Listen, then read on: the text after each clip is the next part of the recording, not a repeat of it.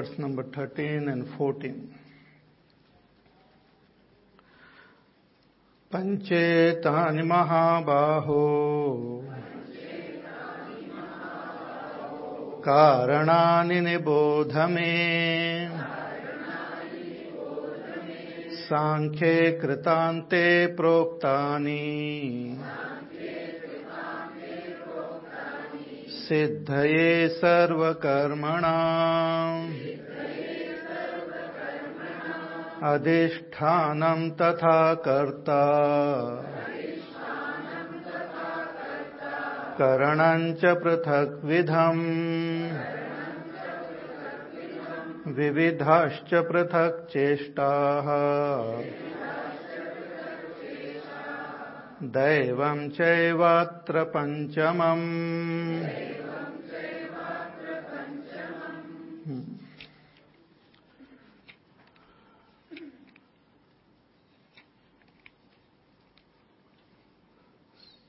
Bhagwan says there are these three types of tyaga, sattvic, rajasic and tamasic. Tamasic is when we give up our duties out of delusion, duties of yajna, dana, tapa.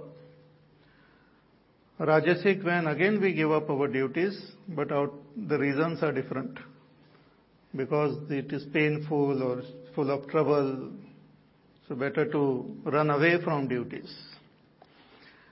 But uh, Sattvic Tyaga is to perform, fulfill all our responsibilities, do our duties well, but without attachment to the action as well as the results of action. When one attains this attitude, then slowly and steadily the mind becomes pure, and in that pure, calm, peaceful mind, one gains the knowledge or recognition of our own self as we are. Just as when the mirror becomes very clean, then we can see our face very clearly. When the enough light and everything is there, we look into the mirror and we see our face very clearly.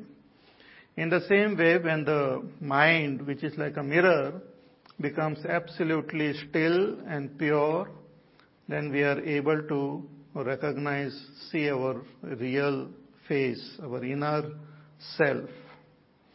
And such a person is called an enlightened person, becomes free from the concept of good and bad also. So, na dveshti akushalam karma. Such a person doesn't hate bad karmas, nor does he get attached to good karmas, because he becomes free of the sense of doership. So the world goes on. There is no sense of doership in a realized master. But for others who are attached to the body and have a sense of doership, for them it is not possible to give up all actions. So, in order to become free from this action, we have to perform them without attachment to the action as well as the result of action. Bhagwan analyzes how action happens. And through this analysis, it will be possible for us to become free from the sense of doership. When action happens, exactly what are the factors involved which, which go to make the action possible? Here when we use the word karma, is a very technical term. It is not just kriya, it is not the, what we see in the world, the movement of the fan and all, that is just uh, outer kriya. But action involves an actor also, a person who is the doer. So doership is also involved in an action. So it's a technical uh, term and Bhagwan says there are five important factors which makes action possible eh, for a human being. So the first factor is our body. Body is the adhishthan, the place, the center from which all the action is happening. So adhishthan, tatha karta, and some, and the consciousness identifying with this body. Identifying with the various equipments like the mind, the intellect, the senses. So there is an identification with this and it, therefore because of this identification, Uh, they, they function. So there is this sense of doership, which we also know as ego, karta bhavana, that I am the doer. So that karta is also an important factor. Then karanam. Karanam are all the instruments with which action is possible. So those are the five organs of action, five organs of perception, the mind, the intellect. These 12 items are the karanam, the instruments which, with which action happens. But these instruments are there, they are helpless without the life force functioning through them. So that life force, what we call the pranas, which activate these instruments, is also another important factor for action to happen. And the fifth factor is called daiva.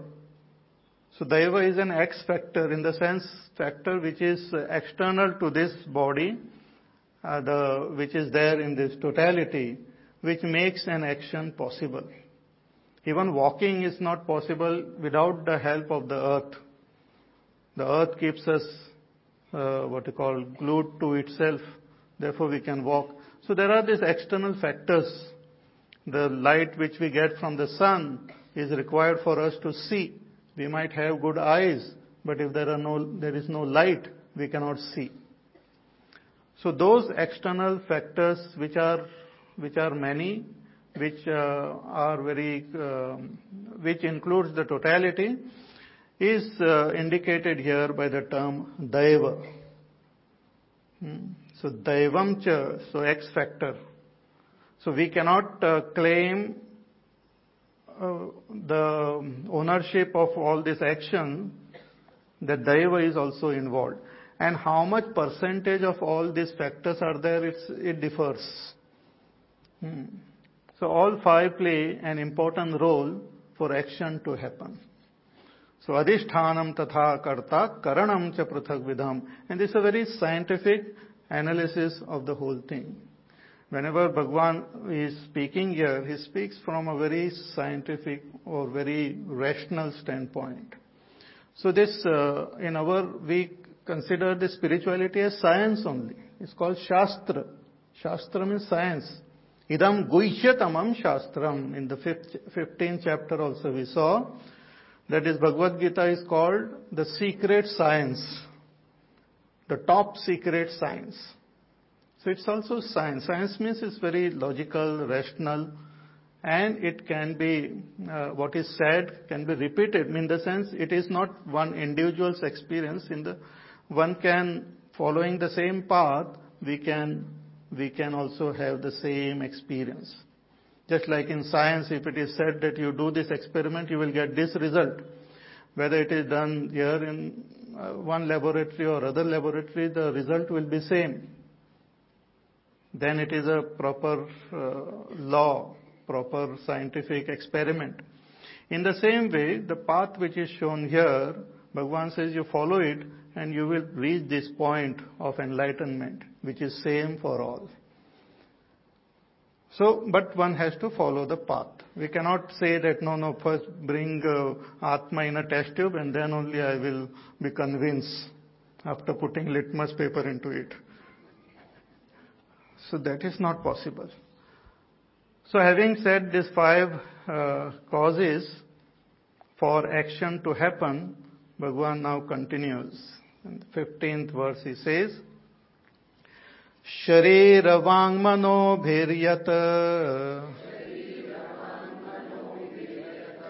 कर्म प्रारभते नरः न्याय्यं वा विपरीतं वा। पञ्चैते तस्य हेतवः। शरीरवाङ्मनोभिर्यत्। कर्म प्रारभते नरः। न्याय्यं वा विपरीतं वा हाँ, whatever karma, whatever actions are performed by this human being, Naraha. Nara is this human. Bhagwan talks about all of us. So whatever actions are performed by this human being, whether those actions are physical, whether those actions are verbal, or those actions are at the level of mind. शरीर, वांग मनो भी with the body with the speech और with the mind whatever actions are performed whether they are न्यायम whether they are good action धार्मिक action व विपरीतम व और दे आर ऑपोजिट टू धर्म अधर्म परधर्म अधर्म such actions also Bhagwan says, for them also these are the five causes. Pancha ete tasya hetavaha, which were mentioned before. These five are responsible for all actions to happen, whether those actions are physical, at the level of speech, or at the level of mind. See, for a human being, these are the three levels at which one acts. Predominantly, that way all the faculties, everything is involved in all actions. But there are certain actions which we can notice only at the outer external physical level. For example, all of you are sitting here, only physical level, whatever you do is noticed from here. The scratching you do, the mobile you check, and whatever you do, one can see from here. So your actions, what I can see, are the physical actions which are performed. But those actions which I can hear are the verbal actions which you can perform. And that is a very important, powerful, uh, uh, what you call a tool or the ability which a human being has got. This verbal action. I don't know how much it is developed in other beings, but uh, in human beings it is very well developed. We have, I don't know how many languages are there in our whole world. In India itself, there are so many languages. And every few uh, kilometers, you find a language changes also. We have developed this art of communicating through our speech. And there are, there are words for every little thing of this world, depending on how subtle we are, how subtle we are as humanity, or how subtle we are as a community. We have created words to convey certain things. No. And which we are losing when we, when we forget our, our regional language. With those uh, language goes all our learning, all our samskar, all the teaching of our ancestors, which is conveyed through words. See, for example, in Sanskrit, to convey, to tell, to say, or the, what you call, the name for Surya, so many names are there. Ravi and Anshuman and Bhaskara and Dinakara and so many are there. But in English there is only one. Sun. Okay? So you may say, no, no, it is simple, so you don't have to remember all these 12 names or so many names. But all these names convey different uh, aspect of that wonderful uh, object or wonderful phenomena which we call sun. So Dinakar means one who creates day. One who creates day. So in, uh, in, all languages we have many words to convey. The words convey Words have the ability to convey my, my emotions, have the ability to convey my thoughts, my ideas. Words can actually change, transform our life. In fact, all these uh, scriptures are words only. And the Mahatmas use these words and they can transform our life. Today only I was giving a talk in one management school school of uh, inspired leadership, where I mentioned that these words can also act like uh, you can instigate a person to do something low, or motivate a person to move forward, or you can inspire a person to rise, evolve, attain the highest through words. Therefore, the, it is said uh, that uh, our uh, Lord Vishnu, he sits on Garuda and he moves. Garuda represents words. Bhagwan comes in our heart sitting on words. The teacher, when he uses words, on those words, Bhagwan sits and enters our ears and our heart. It has such power. Therefore, uh, goddess, uh, what you call, goddess of wisdom is also called Vani, Saraswati, fair, what you call, wearing that white dress, and she is not holding any weapon, only the veena and the, uh, what you call, japamala and uh, Veda. So words play a very important role in our life we are fed actually right from our childhood, we are fed with words. Our mother, our father, our relatives, friends, sister, brother, everyone feeds us with words. Good, bad, indifferent, words. If you just recollect your past, your childhood and all, you will remember a lot of words coming, entering you. And those words follow us. Those words are our samskar. They are there within us and they guide us at every step. If they are good words, then they will be helpful. They guide us to evolve. But if there are some negative words inside, then they can really cause a lot of trouble to us. So words play a very important role, our action at the level of speech, and we have the ability to write down our words. That is a great ability. I speak and I can write it down and others can then read it and get that same words to them without me being there. And that is how we have this great wisdom of the past. Those past people have come and gone. We don't even know how they looked. Even the Rishi Munis, we keep making them with big beard and all, but really speaking, we don't know. We imagine they might not have that uh, razor with them, so they must be having long beard. And there are some people who seem to have known them. They look at one picture and they say, ये वेद व्यास जी लगते हैं आपको कैसे पता नहीं ऐसे लगते हैं Have you seen him? Nobody knows how he looked. But his words are now there with us.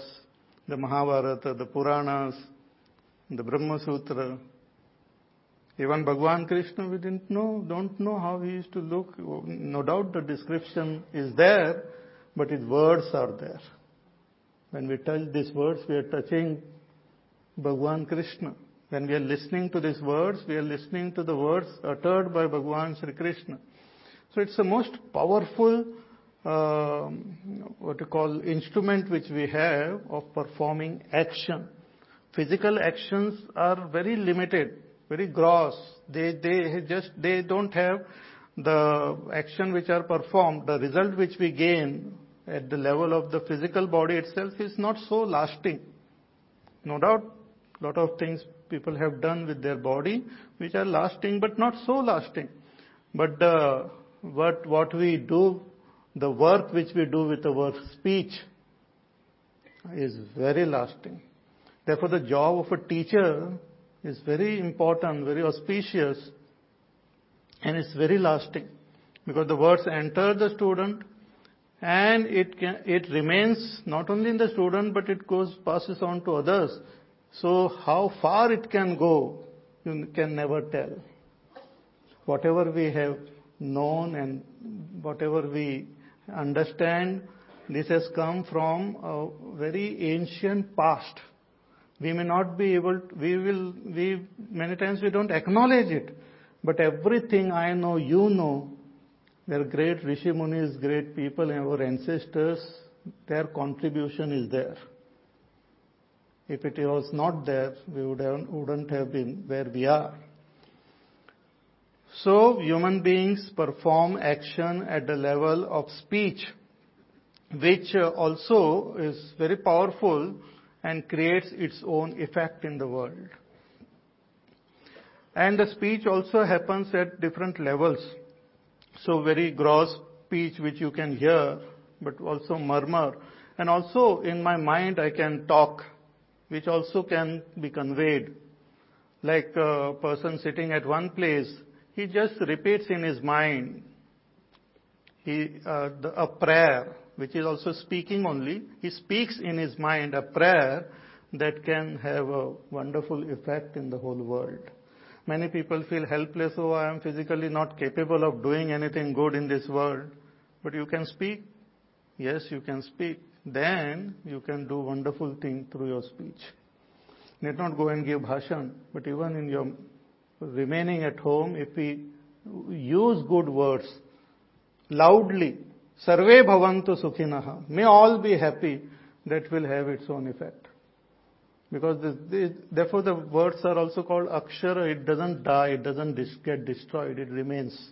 Akashvani, it remains. So when we utter good words, those are also good karmas which we do. When we chant some, like a person sitting at home chanting the Bhagavad Gita or chanting Guru Granth Sahib or whatever, Ramayana, Bhagavad, those words which are uttered, they go into this atmosphere and it blesses the entire mankind. It's very helpful.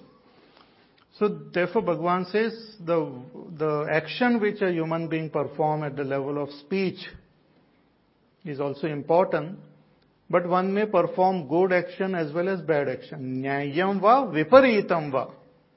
One may use words to create harmony in the world, to create solace in the world. But one may use it in a harsh way also. First it will hurt us and then it will hurt the other person.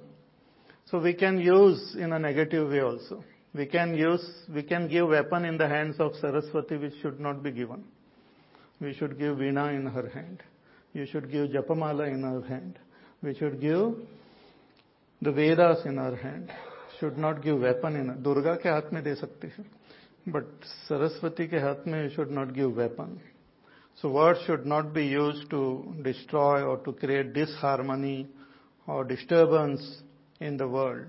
So satyam, hitam, priyam, anudvegakaram vakyam, all this one should utter. so sharira, vang, then manobihi, we also perform action at the level of our mind. That is the subtlest and the most powerful action. Even more powerful than speech.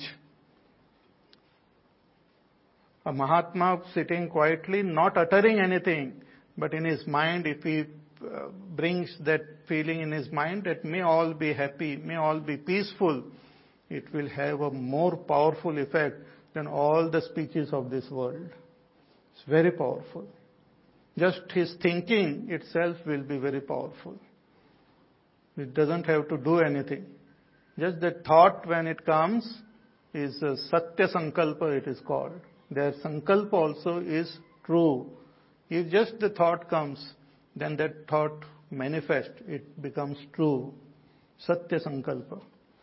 So we perform, knowingly, unknowingly, we perform lot of action at the level of our mind, which one should be very careful. Because uh, whatever action we perform, whether it, generally we understand the physical action only. In the mind also when we say something or we think something negative, it is like performing a negative action. Sometimes we see in this world certain things happen to people individually and also things happening as a community. Lot of people together suffer. So people ask, what, what happened? Did they perform action together to suffer together? We say, yes, many actions we perform together. You may say, but I never was there with, but you, like for example, nowadays we listen to the news, hmm, or we check on the internet and all. what is happening far away in other part of this world, something good happens, let us say, and you acknowledge that good. You in your mind say that, oh, very nice. May God bless this person. He did such a wonderful thing. When you acknowledge, then you also participate, you become a shareholder in that person's goodness. And you also get the result accordingly, how much share you have in that. It's a very subtle and important point. In the same way, if something bad happens and we acknowledge or we justify or in our mind also keep on judging and comparing and condemning or or uh, approving and all, then we become uh, uh, we also participate in that action and we get the share. We get the share for it. It's very important and very, uh, very, what you call, uh, dangerous also, in the sense we should not participate in any negative activities of this world. Just sitting there, "Achha..." For example, something bad happened, sitting and, "Achha ho gaya, aise hona chahiye." You also become part of that factor which gave punishment or that factor which caused that uh, sorrow or pain, so you will also get the result. Acha ho gaya will cause us also some trouble. Hmm. So it's at a subtle. It's like a, uh, like a one uh, uh, elderly lady was on phone in the good old days, huh? not now. When the when the what you call nowadays they understand when that uh, wireless phone was there and she was talking away to someone in America. So the son got little this. He says, why you are a lot of bill will come. She says, नहीं कुछ नहीं होने वाला कुछ wire लगा हुआ नहीं है. There are no wires, so nobody will know that I am talking so much. There might not be any wires, but every minute, every second you speak is noted down somewhere and you will get the result. Similarly, we might say हम तो इधर बैठ के बोल रहे कि अच्छा हो गया किसी को पता नहीं somebody is noting down कितने बार अच्छा हो गया बोल दिया so it's very interesting that uh, we perform lot of action with our mind therefore it is uh, the our sadhana should come at the level of our mind then only we can say our sadhana is good. Only physically full arpan karo, ye karo, mandir mein jao. Speech is bad, mind is bad. That is not a good sadhana. That will not help us much. That will not be very beneficial. More powerful than our body is our speech and much more powerful than our speech is our mind. If a person can do positive, good sadhana at the level of mind, then it is nothing like that. Then of course the speech will also follow and the body will also follow because the mind is the boss. Mind is the main thing. So in the mind, if we can have, therefore all our sadhanas are, many of them are at the level of mind. Even when we do puja, outwardly we do, but then there is something called manasik puja. Even our prayer, in the mind we have to bring the bhavana that may all be happy, may all be peaceful.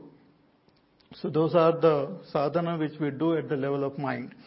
What we do at the level of speech and level of the body, uh, you can see the effect outwardly and it is not very lasting. But at the speech it is more lasting and the mind it is most lasting. Mind leaves a samskar which even after our death, when the body is dropped, the samskar goes with that mind. If something I've, uh, if some disease or some trouble is there with this body in one particular lifetime, once that body is dropped, that trouble also might go with the body. But if something disease is there in the mind, it carries forward in the next life also. Because the mind doesn't die with the death of the body. Speech also doesn't die with the death. Speech and all goes inside the mind. So it is very important that we purify the mind, not purify the body only. Ganga Ji mein when we take snan with proper attitude, then it purifies our mind. Without proper attitude, it doesn't purify the body also because a lot of pollution sometimes is there.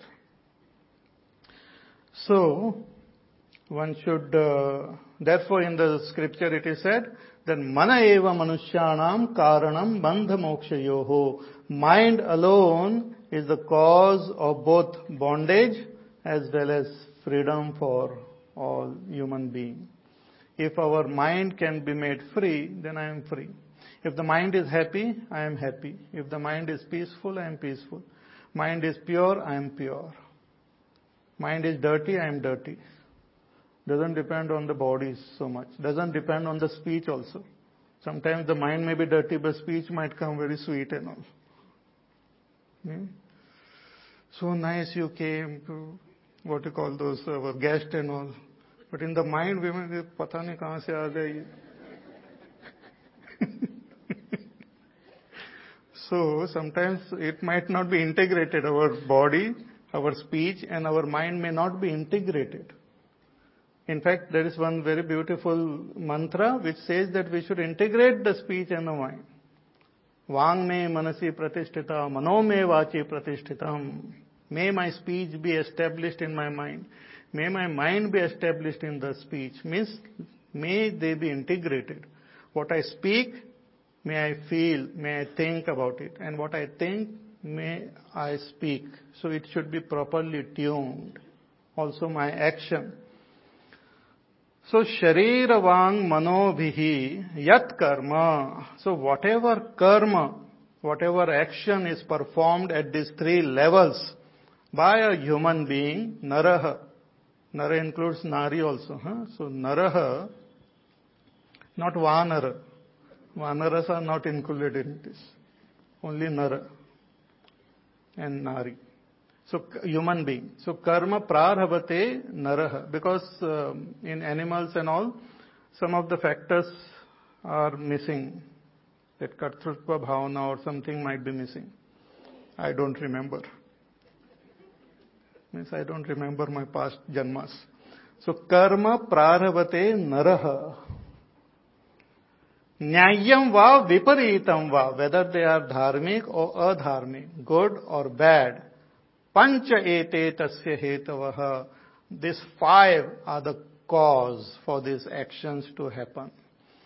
Pancha, uh, what you call, only these five. There is not, there is no sixth one involved.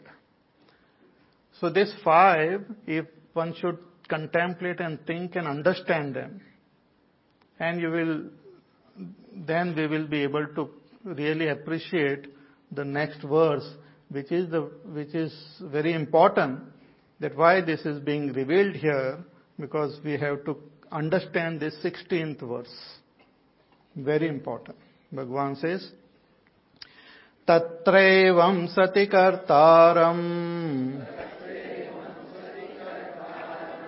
आत्मानं केवलं तु यः पश्यत्यकृतबुद्धित्वात्। न स पश्यति दुर्मतिः। तत्रैवं सति कर्तारम्। आत्मानम्।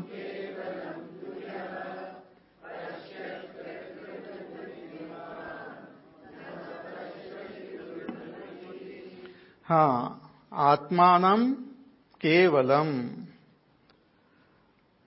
Atma, the self, is one without a second and different from all these five. We have seen in the second chapter also elaborate indication of that self. Self means I. That I am different from all these five. I am different from the body. I am different from the mind, the intellect, the sense organs, uh, I am different from that doer, the ego. I am different from the various activities possible because of that life factor. And I am different from this deva. So that I, the pure I consciousness is different from all this. In its presence, in the presence of the self, all actions happen, but self is not the performer of action. Atma is not the performer of action. I, the real self, am not the doer of any action. See, when uh, in the sky, nights, when we look at the moon, and also we see a lot of uh, uh, clouds, sometimes we see the clouds moving because of the breeze, wind, and all. The clouds are moving, and when we look, it appears as though the moon is moving. Have you seen? Noticed? It appears as though the moon is moving. But we know that the moon is not moving. Okay, uh, relative to the clouds. Otherwise, moon also moves. But when the clouds are moving with such speed, it appears as though the moon is moving with equal speed. But uh, it is uh, the, the moment of the clouds which a person ignorantly superimposes on the moment of the moon. And they say that moon is moving or they feel that moon is moving. Sometimes it happens we are, we are in a train and we have come there to say bye bye to our relative who has after a long time decided to go. So we go there just to check that that fellow doesn't come back.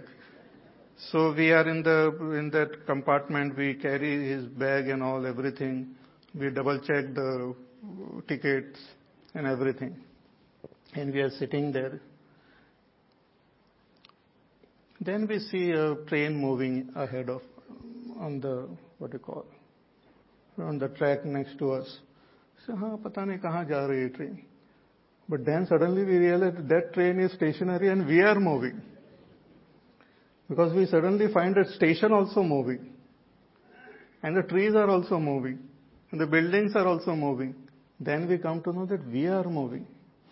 So because of not knowing, cannot, uh, what you call, discriminate or understand or have a proper standpoint, we don't know what, where the moment lies and where it is totally stationary. In case of actions also, the self is stationary. It doesn't work. It, it, there is no moment in the self. It is like space. There is no moment in existence. Existence, if it moves, it will become non-existence. There is no moment in consciousness. If it moves, it will become unconscious, non-conscious, inert. So there is no moment in I, pure I consciousness, but it appears to be moving. When the body moves, I have the notion that I am moving. When the mind moves, I feel I am moving. When the speech is there, I feel I am speaking, I am talking, I am walking. So that I consciousness identifies as though with the movement and the activity of these five and thinks that it is the doer. I am the doer. So we, the sense of doership which we have belongs to this outer thing only, the elements, the gunas. See, all these five what we talked about are all made up of the three gunas. The sattva gun, the rajogun, and the tamogun. The five. Hmm.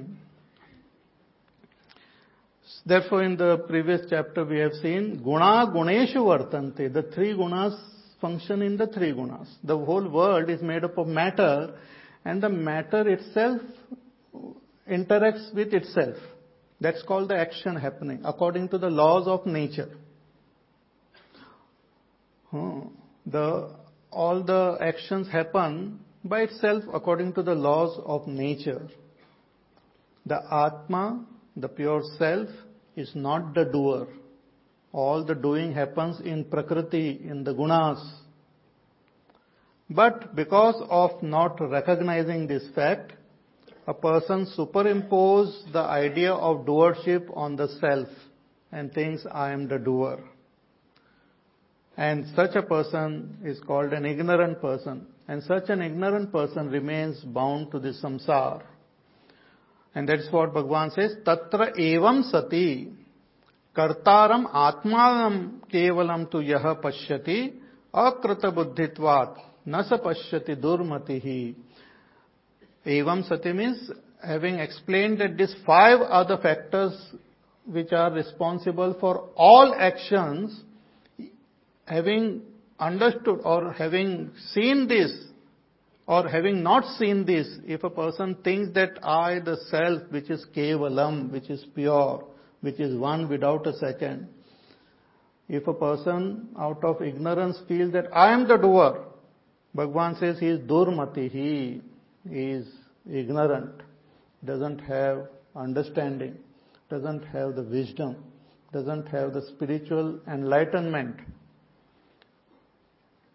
Akrita buddhitvat, because his buddhi has not gone through the process which leads to this state of enlightenment. He has not gone to the teacher, he has not learned the scriptures, he has not contemplated, he has not gained those qualities required, and finally he has not recognized that I am not the doer. So pashyati akrita buddhitvat. Such a person is akrita buddhi. Buddhi is not developed to ultimately lead that person to the recognition of the self. And nasa pashyati, such a person doesn't see the truth as it is. Hmm? Doesn't see the truth as it. See, it sometimes happens actually with our day-to-day life, misunderstanding and superimposing the uh, the qualities of one on the other, it happens You are watching a, some program on television and you see something on the nose of the heroine, black spot. Then again that hero comes in, on his nose also you see there is a black spot. Then you start wondering, क्या बात है? Are they twins or something? आपके भी नाक पे तिल है हाँ but then you see that other fellow also comes and he also has got black spot on his head, forehead, because he is little uh, shorty.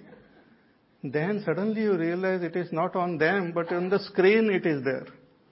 So you get up from your sofa and walk there and clean the screen.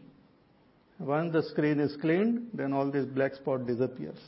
So the black spot which was there on the screen was superimposed on those who were there inside.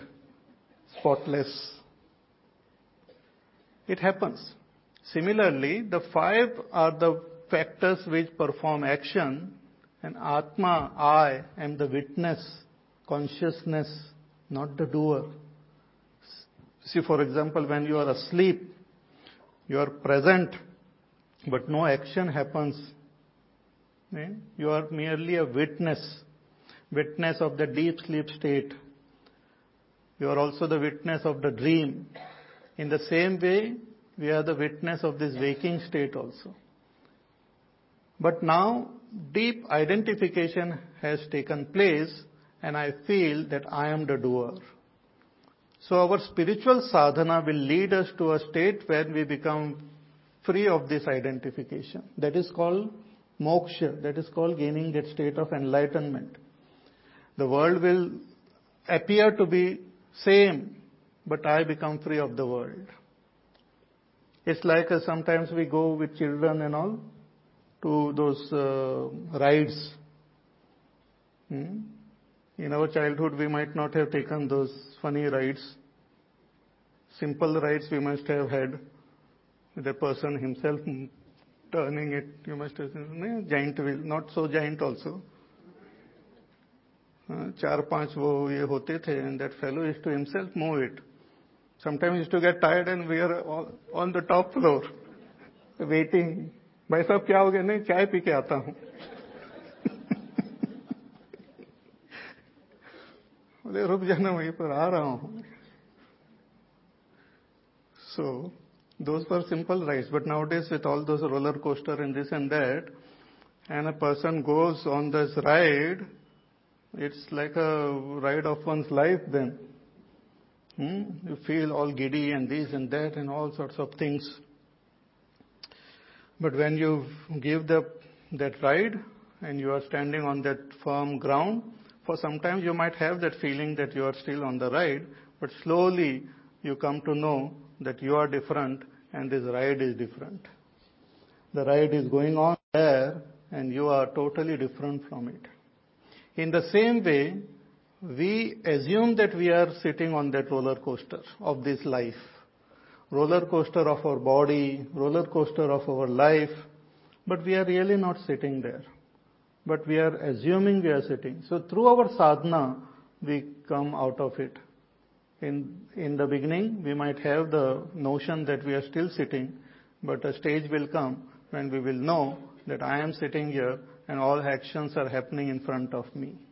I am merely a witness of everything that happens. And that we have seen in the previous chapters also. In the fifth chapter, Bhagavan says, what does he say? पश्यन् शृण्वन् स्पृशन् जिघ्रन् अश्नन् गच्छन् स्वपन् श्वसन् प्रलपन् विसृजन् गृह्णन् उन्मिषन् निमिषन्नपि all these various types of action happen of seeing, hearing, tasting, touching, walking, talking, uh, giving up, holding on. But I am not doing anything. The wise person knows, Naiva kinchit karomiti. I am not doing, I am not the doer. See, what is the main sign of a realized person is that firm understanding, firm realization that I am not the doer. I am not the, it's a very powerful thing. We might not be able to appreciate it fully, but that is the fact that I am not the doer. That action happens, thinking happens, decisions are taken, sense of doership might be there in within those body and mind and all. But I, the pure self, is not the doer. Therefore, in Gita Bhagavan says that tasya kartaram apimam vidhi akartaram avyayam. Though outwardly you, it may appear that I am the creator of this world. Bhagavan says, really speaking, I am neither the creator nor I am mutable. I am that pure consciousness. It might be a stunning thing actually. It's the most, actually Vedanta, what it reveals is most stunning, most wonderful. And it talks about ourself, not about someone else. Want to appreciate it it requires some punya only actually. So tatra evam sati, having this is the situation that five are the cause of action, but still a person considers the atma as the doer. Kartaram atmanam kevalam tu yaha pashyati. A person feels or thinks that atma, the pure self, is the doer, which is avikari. Avikari means it doesn't modify doesn't undergo any change. For action to happen, change is also required. Change itself is a sign of action. So if we say the Atma is involved in action, that means Atma changes. And that which changes is not real. So we will have to say Atma is unreal. See, even in a simple experience, we can understand that I, the witness, is changeless because only from a changeless standpoint can you experience change. Like for example, if the train is moving, only I can see it moving if I am stationary. If the observer is stationary, that observer can observe change. I can observe the minutest change even happening in my mind. That means I am more stationary than the mind. I can see the thoughts coming and going. That means I am present there to see the thoughts.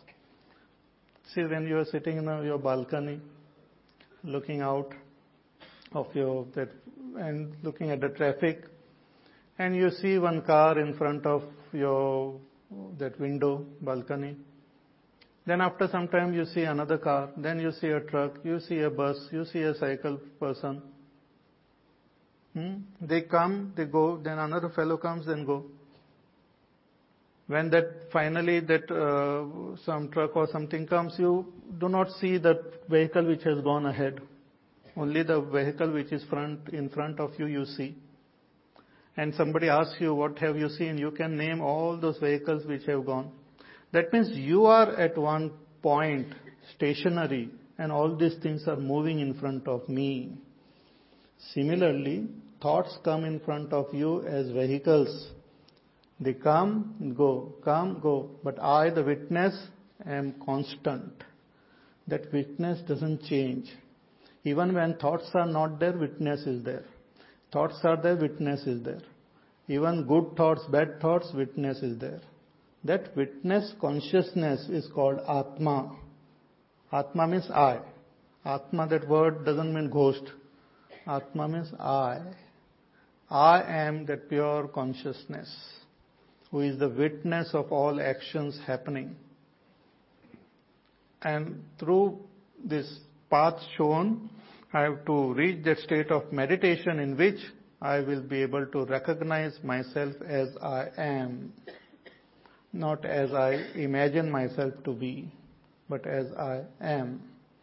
So one who doesn't recognize this and consider the Atma as the doer, Bhagwan says such a person is akrita buddhitvat. His buddhi is not well developed, has not gone through the process of uh, recognizing, he has not gone through the sadhana which is required to gain that state of enlightenment.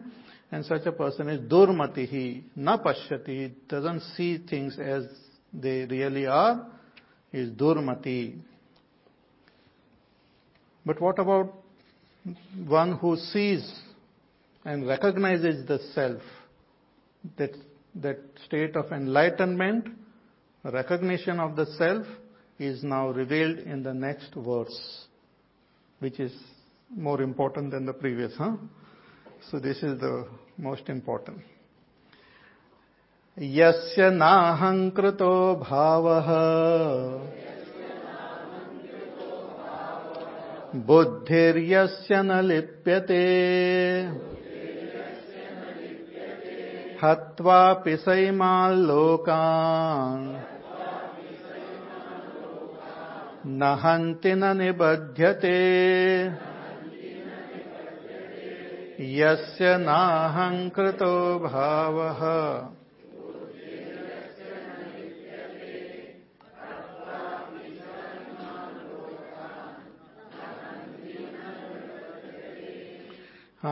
This is a state of a realised master यस्य न अहङ्कृतः भावः।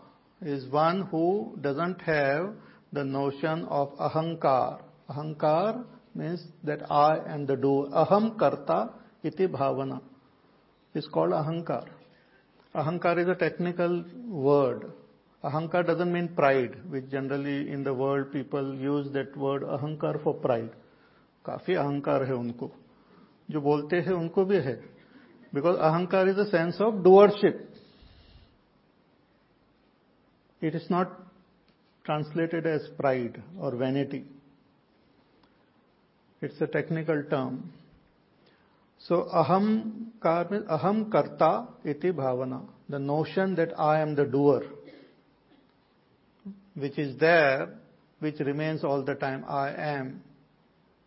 See, whatever action is performed of seeing, hearing, tasting, touching, or feeling, behind all action there is a sense of I, that it belongs to me, that, for example, seeing is happening, then there is also simultaneously a thought that I am seeing. So that thought which identifies with these actions which are happening around is called that ahankar hearing is uh, happening and then another thought comes that I am hearing. I am seeing, I am thinking, I am feeling, I am good, I am bad, I am big, I am small, I am man, I am woman. So that I am, whatever we add, that I am is that ahankar. I am the doer, I am the feeler, I am the thinker. It's called that ahankar. And this is part of the elements, this is part of nature. This ahankar is part of the matter, is part of prakriti, it's part of the three gunas. It's not atma.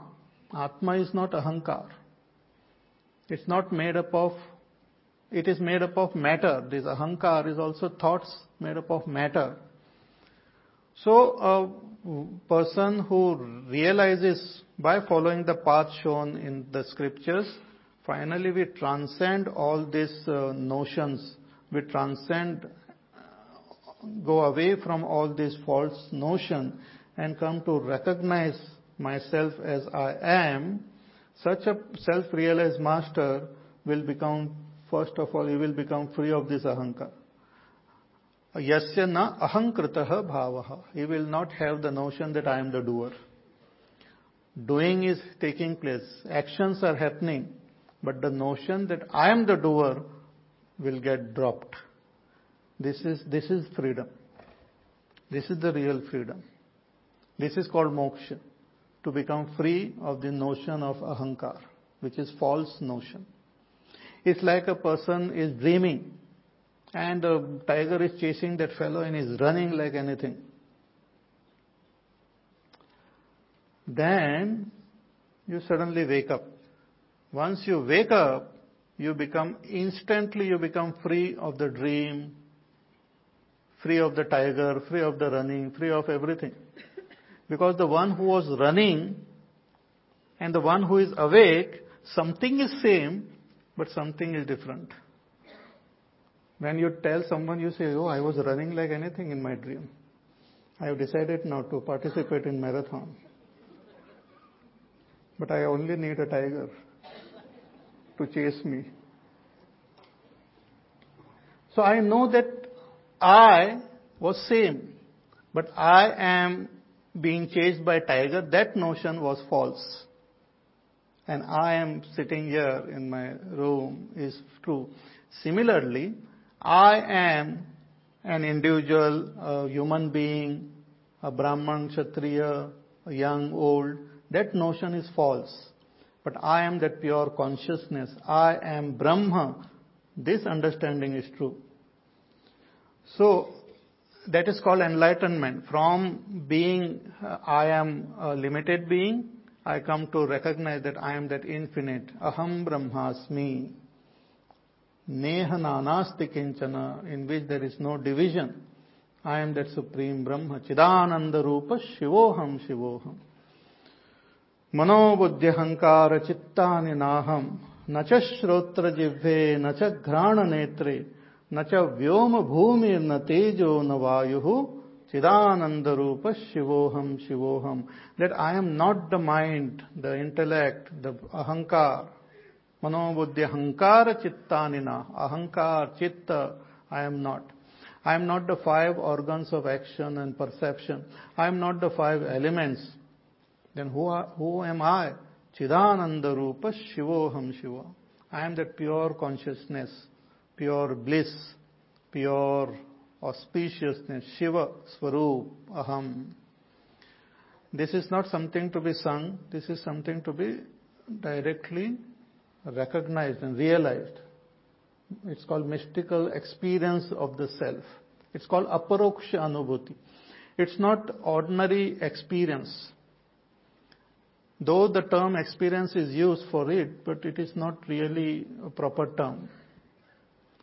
The self-realization is not an experience as we have other experiences of this world. It is not another notion that I am Brahman. It is actual recognition of the fact that I am that Brahma. It's called aparoksha anubhuti. In all other experiences, the division remains. I, the experiencer, remains different from what I have experienced. But in case of this final experience, the I, the experiencer, what I am experiencing, and the experience itself is all one only. There are no divisions. Therefore, it is called aparoksha anubhuti, immediate, without any media, that experience. So yasya na ahankritah bhavaha, one who doesn't have the notion that I am the doer. Buddhir yasya na lipyate, and whose buddhi also of a realized master, what you call the buddhi, also doesn't entertain any negative thoughts. Buddhi also stop entertaining the thoughts that I am a limited being, I have performed this punya or I have performed this papa, then I will get the result and I will, I am born, I will die. All these type of notions also fall from the buddhi. It's like uh, in our computer also, if the main some virus is removed, then all that is associated with that virus also goes away. Similarly, ahankar is the main virus. If that is removed, then all the negativities associated with that also gets dropped. So buddhir yasya na lipyate. So there is no sense of doership and there is no disturbance happening in that particular equipment, mind and equipment. Person becomes free. That uh, realized master is aware of the body. The realized master is aware of the world, but there is no identification with the world. See, awareness is different and identification is different. Identification is when we consider something what we are looking or being aware of as I. In Sanskrit, the term used is tadatmya. Tadatmya means tad atma iti manyate. Considering that as I. It's called identification. For example, when we look at our body, we are not only witness of the body, but we also identify with the body by considering the body as I. If suppose somebody asks you, what are you doing? You say, I'm sitting. Now really speaking, the body is sitting. Atma is not sitting. Neither it is standing. So identification with a particular object and considering it as Atma is called that identification and that gets dropped in a realized master. It is not something which we have to practice. It is the byproduct of realization. Not that you have to, from tomorrow you should say, who is sitting? I don't know who is sitting. so it is not something to be verb practice or foolishly uh, entertained in the world, but it is the byproduct of realization. Hmm. So, buddhir yasyana lipyate, the buddhi is not uh, contaminated by anything negative, becomes free of the sense of doership. And now Bhagwan gives an example here, uh, which is very powerful, which has to be understood in the right sense. He says such a realized master, his body or his mind and intellect, if they are all still there, but he has gone beyond, he is just a witness. If that mind, body, intellect is involved even in killing the whole world, Hatvapisa iman lokan, if he gets involved in some war and starts destroying everyone, he says, Hanti, na hanti, na nibadyate. He is neither killing anyone, nor does he get bound. Because there is no sense of doership. It's a very powerful example Bhagwan is using because Arjuna Kshatriya. He said if you gain that state of realization and after that state of realization, even if you are involved, if that body is involved in, because it, all this body, mind function according to the rules of the world, laws of nature. If according to the laws of nature, if this particular body called Arjuna has to fight this war, it will fight the war. But you as that self are neither fighting nor will get bound. Na hanti na nibadhyate. He said, even if you get involved in uh, killing the whole world, you are neither killing anyone nor are you getting bound. This has to be understood properly. It is not something which we have to, in a state of ignorance, we practice. किसी को मार दिए बोलो what you call and say no I am neither beating you nor getting bound. That fellow also will beat you up there. Hmm? So it is not something which should be foolishly understood or practiced. It is the expression, it is the outer, outer expression of realization. It's like a thermometer you use to check your um, temperature. And temperature ज़्यादा है चलो thermometer को तोड़ देते हैं thermometer को तोड़ने से ना करने से कुछ फ़ायदा नहीं होने वाला है it just gives you the reading it is not the cause of your reading. By changing the uh, that uh, thermometer, it will not bring down or take up your temperature.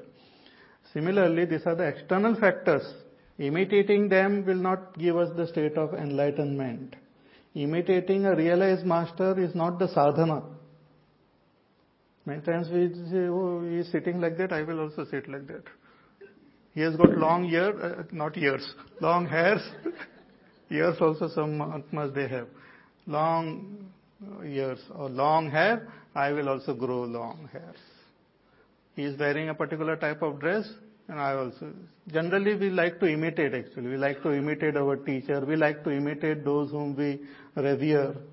But just imitating someone will not make you like that. I may look exactly like Buddha or exactly like Mahavir or exactly like some great Mahatma. That will not make me like that. Hmm?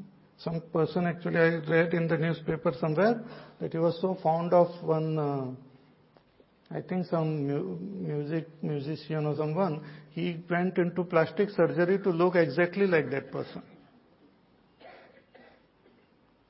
So such crazy things will not help in spirituality. Though generally people do crazy things in spirituality. More crazy things are done in spirituality than anywhere else actually. Hmm. So, hatvapi saiman lokan na hanti na nibadhyate. Bhagavan says even if you, if one, this realized master the body, huh? Not the master. The body is involved in killing the whole world.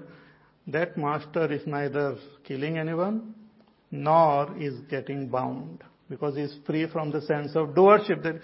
It is from the people's standpoint one may say he is doing something, but from his own standpoint he is not doing anything. It's like from our standpoint we say the sun is rising. But from the sun's standpoint, there is no rising and there is no setting. Just as yesterday I said, sun doesn't know what is day and what is night. From the standpoint of sun, there is no day, there is no night. There is pure existence, pure presence of the sun. But from our standpoint, there is rising and setting. So from our standpoint, we may say that even if thousands of times the sun rises or sets, it neither rises nor does it set. That is similar type of statement. Even if a person, realized master, kills and destroys the whole world, he neither destroys nor does he get bound. So hatva pisaimal lokan, nahanti, nanibhadyate. So our whole sadhana is to recognize our own self as we are and drop the sense of doership in that state of meditation. So, by first step is to take, uh, follow the path of karma yoga. Then that itself progresses through bhakti, love, knowledge, right type of knowledge should be gained.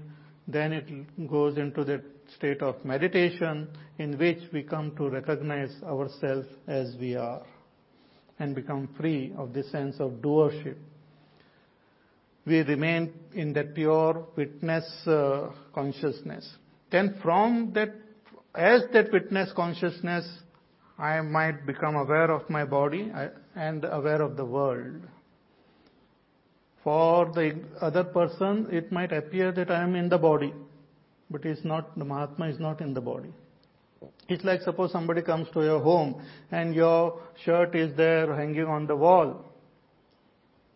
And your friend comes and stands near the wall and starts speaking to the shirt.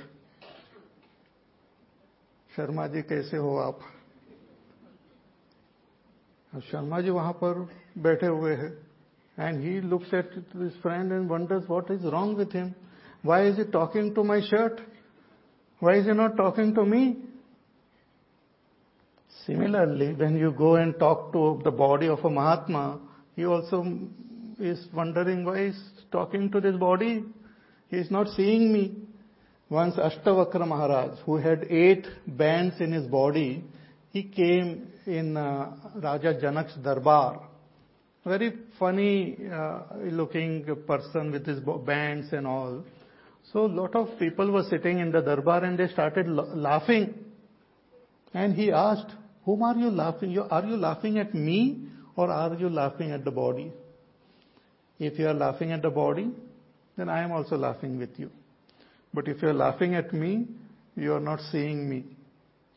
You don't know who am I. So it's a very powerful thing. So the state of enlightenment is something which we have to attain in this lifetime itself, not wait for the next lifetime.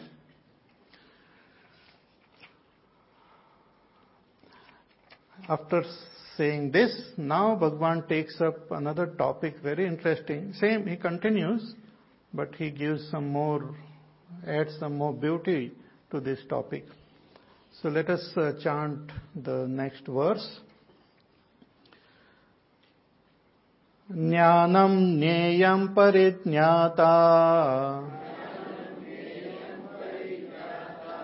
त्रिविधा कर्मचोदना करणं कर्म कर्तेति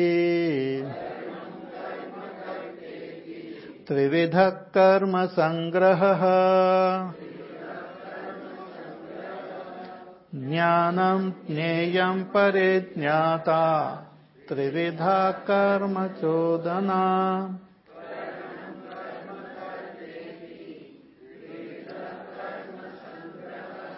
हाँ like a scientist of life भगवान is speaking here and analysing the the karma and and presenting us in a very most beautiful way so that uh, afterwards we will be able to understand the logic behind our our uh, sadhana and will be able to do it properly he he knows that arjuna is not a realized person and he has to follow this path. So though again and again showing us the ultimate goal, Bhagwan again comes back and tells us that you have to do this sadhana. You have to perform your actions with a particular attitude. And in order to make us understand the whole mechanism of action, already he had said the five causes are there, but here again Bhagwan takes up the same topic and reveals some more wonderful secrets of action. Two things Bhagwan says is karma chodana and karma sangraha. Karma chodana means that which propels an action to happen. The five factors are the cause for action, means five factors are necessary for any action to happen. But why a particular action happens? What makes a particular action happen? Like all of us, all, all five factors are there, but each one of us acts differently. Hmm? Everyone's uh, perception and action and results and everything is different. So what are the factors which propels a particular type of action? Hmm?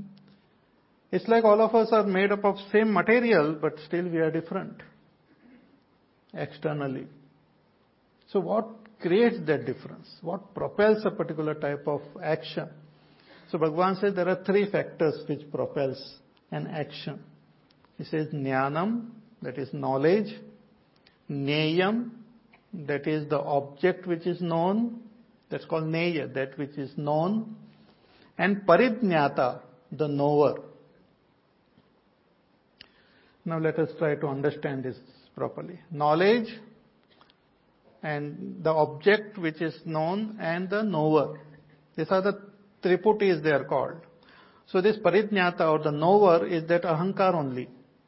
That consciousness identified with the with our buddhi, with our intellect and all, or with the senses, assumes the role of a knower. Like the I see and there is a notion that I am seeing. I know, I feel, I understand. Hmm. So there is that I who is the knower, and that I, whatever it knows, that is called the object of knowledge, and the knowing, the knowledge which is gained through this interaction is called the knowledge. So knower, knowledge, and known. That is called here the parijnata is the knower, jnanam is the knowledge, and neyam is that object to be known. These are the propellers of action. This propels a particular action. Now how? Let us see. One is Neyam. Neyam is this, all that is, that is known is called Neyam. So this whole world which can be known, which ultimately is known by the knower is called Neyam. The object to be known. Means the Shabda, Sparsha, Rupa, Rasa, Gandha, the sound, taste, touch. Hmm?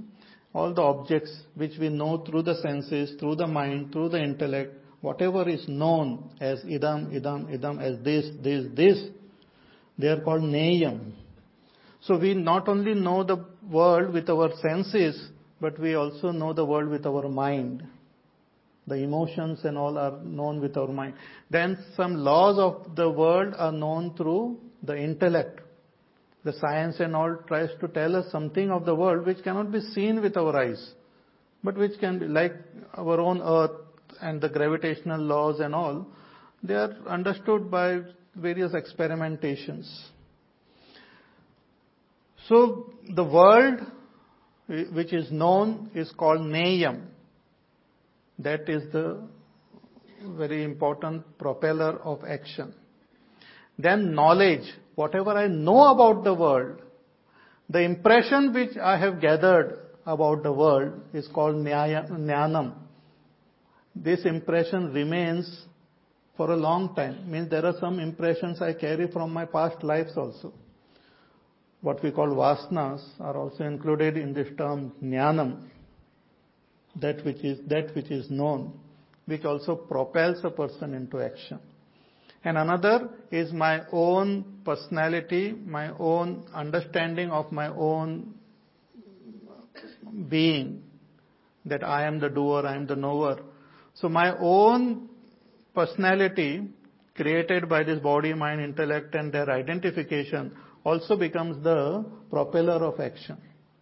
So if any action which is uh, happens, which happens is propelled by these three factors your samskar, your vasanas, which are called jnanam, the knowledge which you have, you are carrying from your past. Yeah? They propel action. You're sitting like a little child is sitting and then suddenly a snake comes. Uh, the, no impression of the past, so the child, it doesn't matter. Child will play with the snake. But for others, snake, past, then suddenly it triggers some uh, some uh, point of our past, then we respond to it in a different way. The child responds to it in a different way. I see people, and depending on what type of impression I have gathered about them, I will respond to them differently. Same person, you respond differently at different times, or different people, you respond in a different ways because the knowledge about the world, people, which is made up of people, place, everything, is different in me and it propels me into action. So the world propels me into action. The knowledge about the world propels me into action and I myself propel myself into action. I means the knower. These are the three important propellers of action. It's a most uh, actually very scientific analysis of the whole thing. And then Bhagwan will go into details about this also. He will say that there are three types of knowers, three types of knowledge and all. Sattvic, Rajasic, Tamasic. And based on that, then everyone has got different types of response to the world. Everyone acts differently because of the difference in the gunas. So it's the most beautiful thing. I think we will take up this shloka again tomorrow, the second line also, and we'll continue.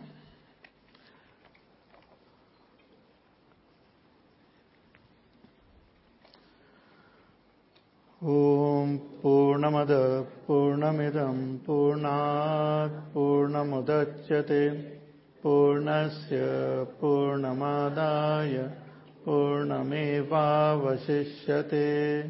ॐ शान्ति शान्ति शान्तिः हरिः ॐ श्रीगुरुभ्यो नमः हरिः ॐ हरि ओम one announcement recently, uh, actually we have lot of uh, these books uh, where Pujya Gurudev has written commentaries on uh, on the Upanishads, on Bhagavad Gita and all. But we had uh, these commentaries on the lot of uh, our Upanishads we have, but one very important Upanishad, but we did not have commentary on it written, has now been uh, released recently with the commentary by our own Guruji, Swami Tejomayanandji. He has written commentary on Shvetashvatara Upanishad. It's a very beautiful Upanishad. And uh, in the list of Upanishads, actually in one of the Upanishads, 108 names of Upanishads are given. And this comes as the 11th Upanishad. It's a very important and interesting uh, Upanishad. And uh, Shankaracharya ji has also written commentaries on this. And now Pujya Guruji has given a talk on this somewhere and it is now been recorded and written. So it's a very beautiful text. So it is now available and you might like to buy. In this there is very beautiful mantra which says that Yasya Deve Bhaktihi Yatha Deve Tatha Guru. That those who have as much devotion to the Devata as to his own teacher, for such a person the truth will be revealed. Is the last mantra. Tasyete kathita yarthaha prakashante mahatmanaha. And lot of interesting shlokas are there. You might like to buy. Hari Om.